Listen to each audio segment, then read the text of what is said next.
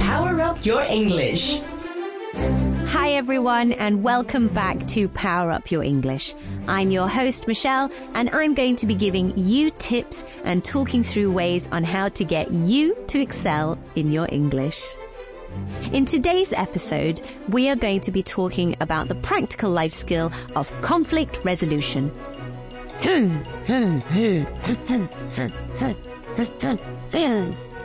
Just kidding. So, what's conflict resolution, you might wonder?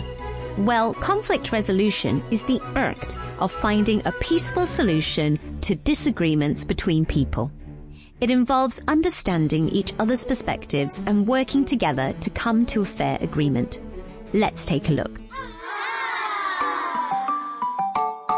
1. Active listening. The first step is to listen actively.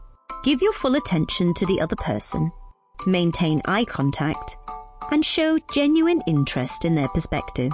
Don't interrupt or jump to conclusions. Let them express themselves fully before responding. 2. Emotions and empathy. Conflict can bring up strong emotions. It's crucial to remain calm and composed. Take deep breaths. Use positive self-talk and avoid reacting impulsively. Managing your emotions allows you to think more clearly and respond effectively. It's also a good idea to put yourself in the other person's shoes. Hmm, not quite.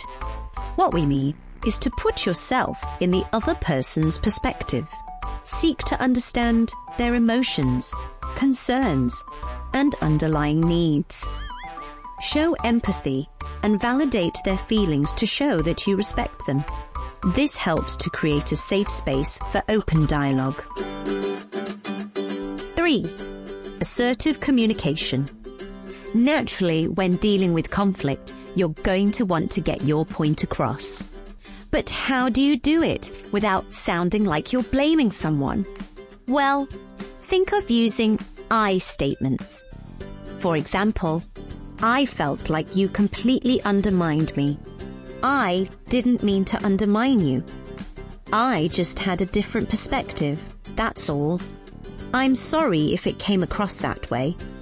I value your ideas, but sometimes we have differing opinions. Remember to be mindful of your tone and body language so you don't come across as confrontational.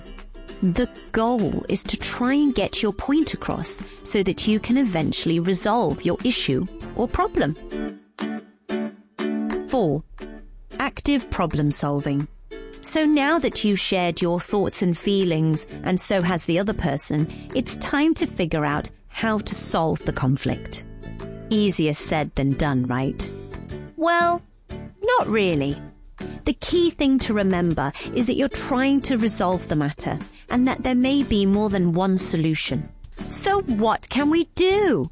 First, break down the conflict into manageable issues. Is it one issue or are there multiple issues at hand? Go through them one at a time. You'll also need to be willing to adjust your perspective and consider what you might not find as an issue could be for someone else.